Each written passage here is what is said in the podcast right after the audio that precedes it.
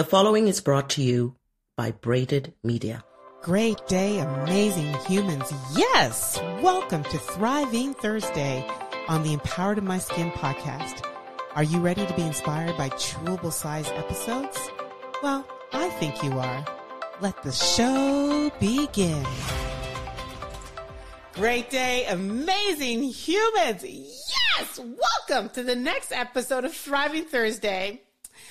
I am joined today by what I would say, actually, she's a prolific speaker, which is why I was so excited to have her as my co-host, Gabriela Mamone. Oh, that was a mic drop introduction. Thank you so much. Prolific. I love it. You are prolific. It. The other day, you just blew me out of the water with your speech. Ooh, okay. Thank you. Uh, well, speaking of mic drops, so sometimes the the the gesture of dropping a mic intentionally mm. is can happen at the end of someone's performance to signify triumph, right? Mm-hmm. Uh, but figurative, figuratively, mm-hmm. uh, it's an expression of triumph mm-hmm. uh, for a successful event and indicates kind of a boastful attitude towards someone's performance. But it can also mean other things mm-hmm. when we're talking about dropping the mic. And I know that you have um, some experience in this topic when it relates to communicating through language. Mm. So let's talk a little bit about, what does dropping the mic mean to you? Ooh. So it meant something completely different before I picked up the book, Don't Drop the Mic by Pastor T D, Bishop T D Jakes.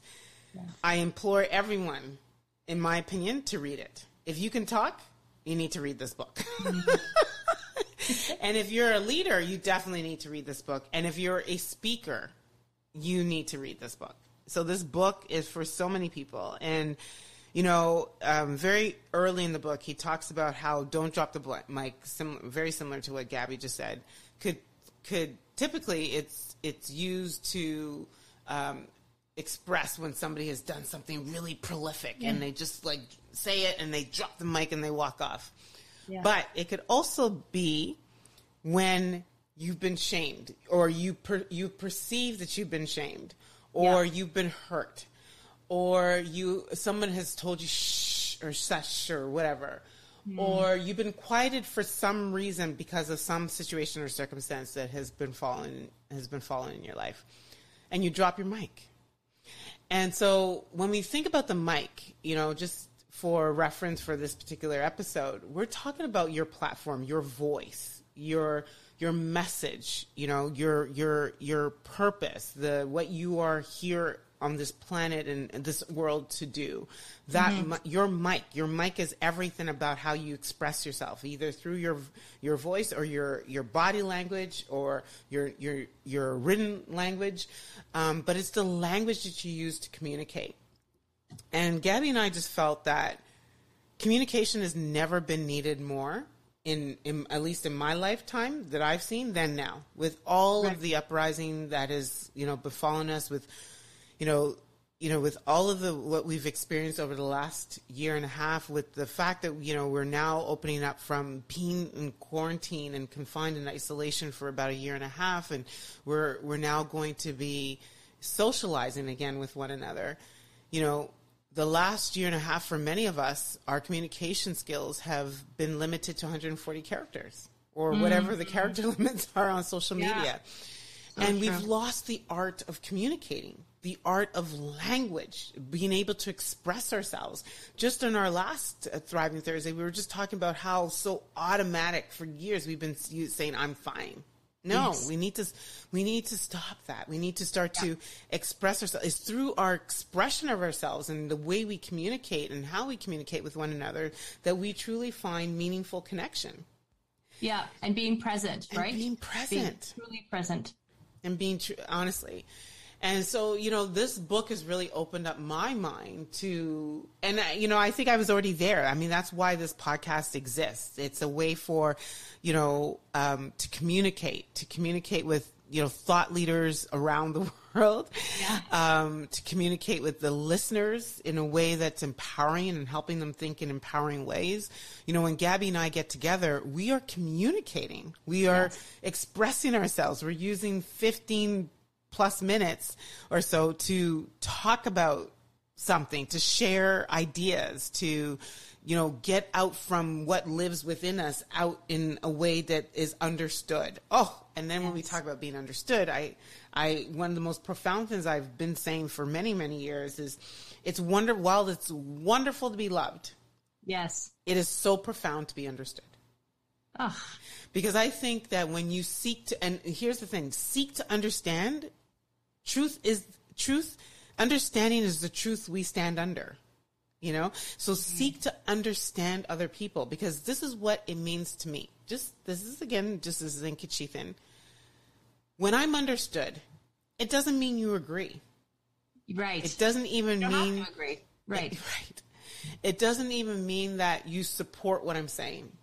Yes. What it says is that you gave me grace and space to express myself and to get what I'm communicating to a point where you understood it, which means that you were present, which means yeah. that you gave me your two ears and you closed your one mouth and you, and you allowed me to express and explain myself.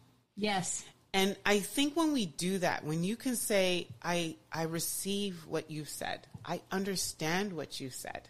Here is my position. You're not shutting me down.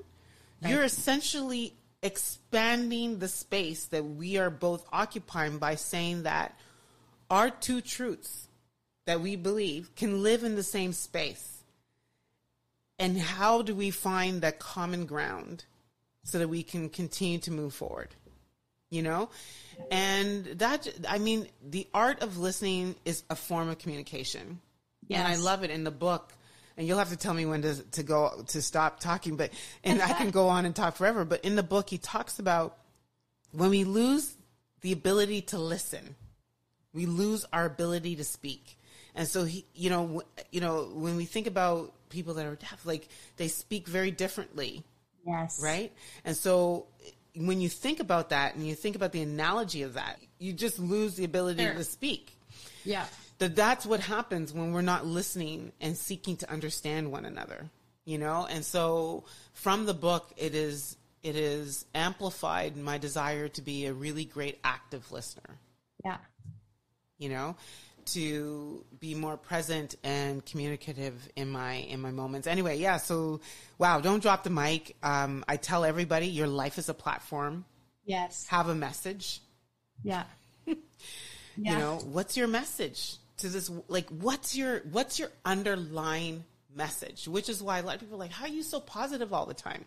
Yes. Because I believe that I'm on this planet. My purpose, my message, my platform, my, is to let people see what is possible when you bring who you are into every experience. And if I love who I am, then I'm bringing that love and that energy and that positivity and that optimism and the, into the experience. That's what you're getting back. It's not that I'm trying to be positive. It's that I, yes. I'm embracing the fact that I am a positive person.